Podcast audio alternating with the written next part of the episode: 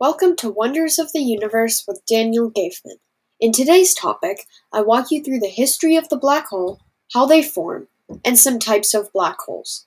I chose to talk about black holes because they are a very fascinating part of space and could possibly hold the key to the beginning and end of the universe.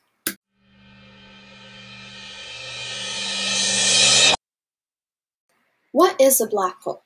Well, that is a very good question.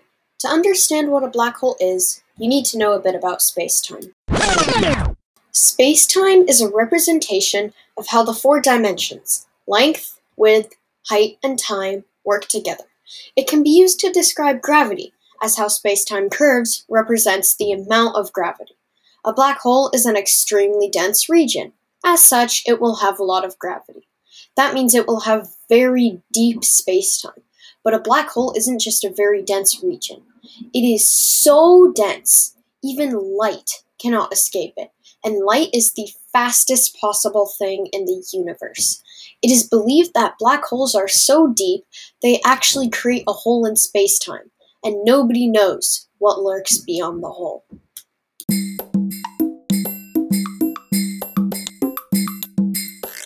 The first solution to general relativity of a black hole was found in 1916 by Karl Schwarzschild, but it was not until 1958 that the modern interpretation of a black hole, a region from which nothing can escape, was first published by David Finkelstein in 1958. Stephen Hawking theorized that Cygnus X1, a very dense region of space, was in fact a black hole. He was proven right in 1971 by several researchers independently. Cygnus X1 is the first black hole discovered by humankind.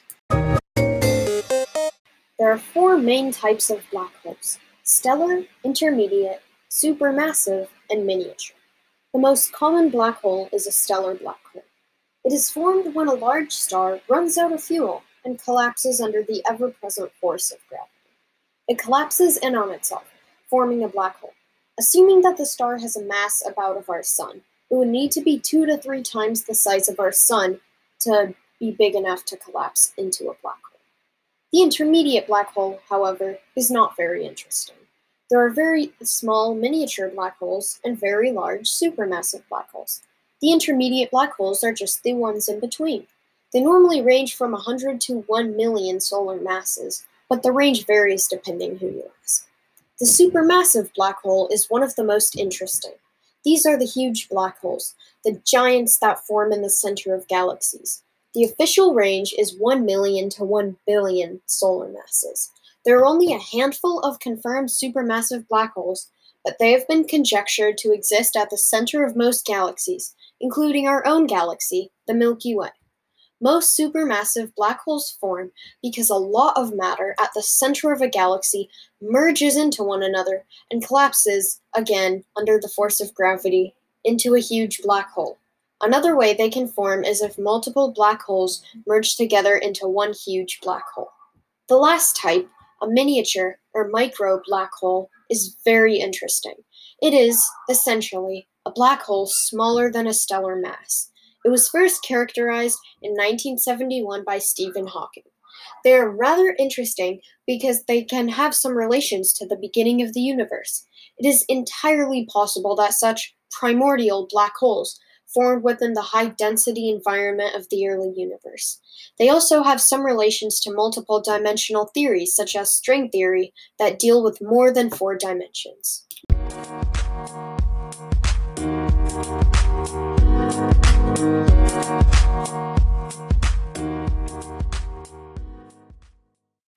Black holes have lots of relation to the beginning of the universe. For instance, it is believed that the universe itself originated from a black hole in a very explosive event called the Big Bang. In this early, hot stage of the universe, it is believed some micro black holes could form. Black holes also have relation to the end of the universe. There are many possible theories for the end of the universe, but one of them, the most popular, is the Big Crunch theory. It says that the universe came from a black hole, and it will at some point stop expanding and collapse back into a black hole. And also, there's the ever present idea of an insanely huge black hole swallowing the entire universe although that is extremely unlikely while the universe is still expanding. Now, you might be wondering is a black hole actually black? And that is also a very good question.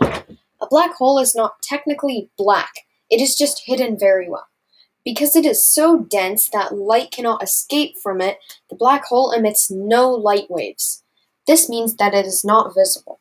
It's like looking for a black cat in a dark basement. The cat is still there, you just can't see it.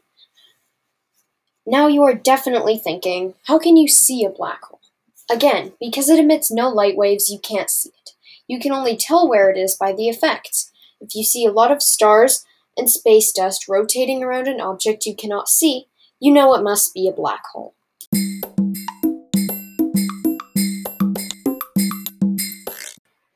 Now, I will talk a bit about what happens inside of a black hole. Inside a black hole, some very weird stuff happens. Because, as we previously mentioned, it creates a hole in space time so you might think that the matter would just fall through the hole to another dimension or something. But the problem is that our math predicts that some black holes rotate, and black holes rotate with so fast that they create centrifugal force, which basically acts like the anti-gravity, pushing objects outward. So you can fall into a black hole from the outside, spaghetti style, but once you hit the event horizon, boom, you would face a wall of infinitely energetic radiation the entire past history of the universe blasted into your face in less than a blink of an eye. But then the black hole itself would be destroyed. So having an event horizon on a rotating black hole sows the seeds of destruction for it. But rotating black holes do exist, so something funky is going on here. We actually don't 100% know what goes on inside a black hole, and we might never know.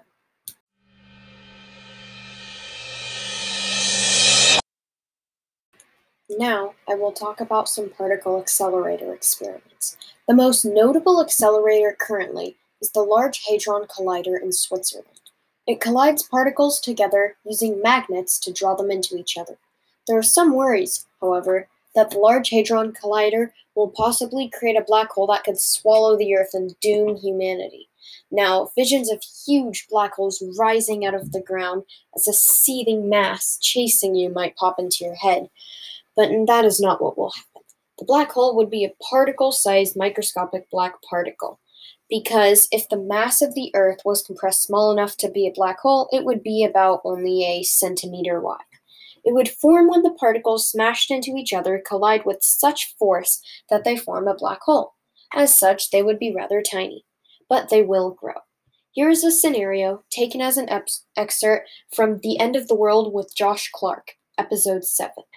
Because the black hole would lack the escape velocity of a cosmic ray, the black hole would be held fast by the gravity exerted by the Earth's mass.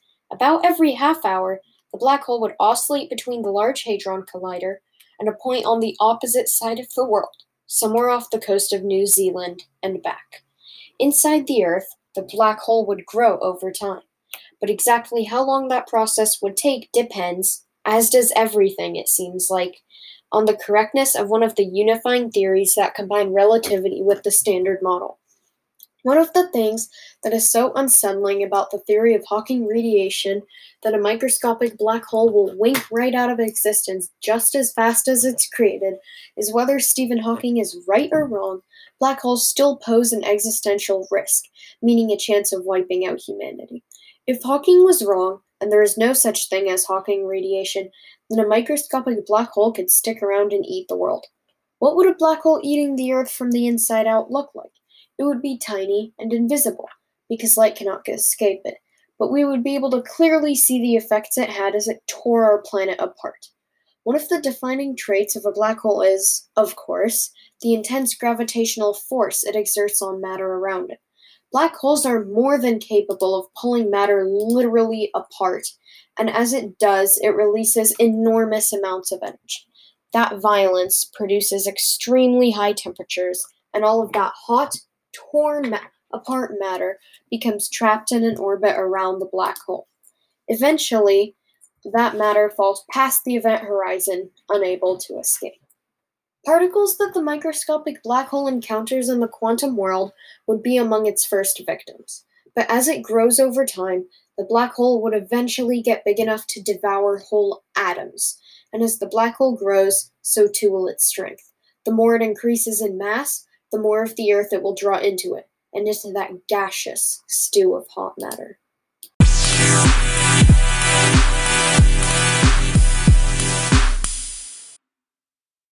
In summary, black holes are a very interesting part of the universe. There are so many cool things and so much more to explore. I might dive deeper into black holes in a future episode, so stay tuned.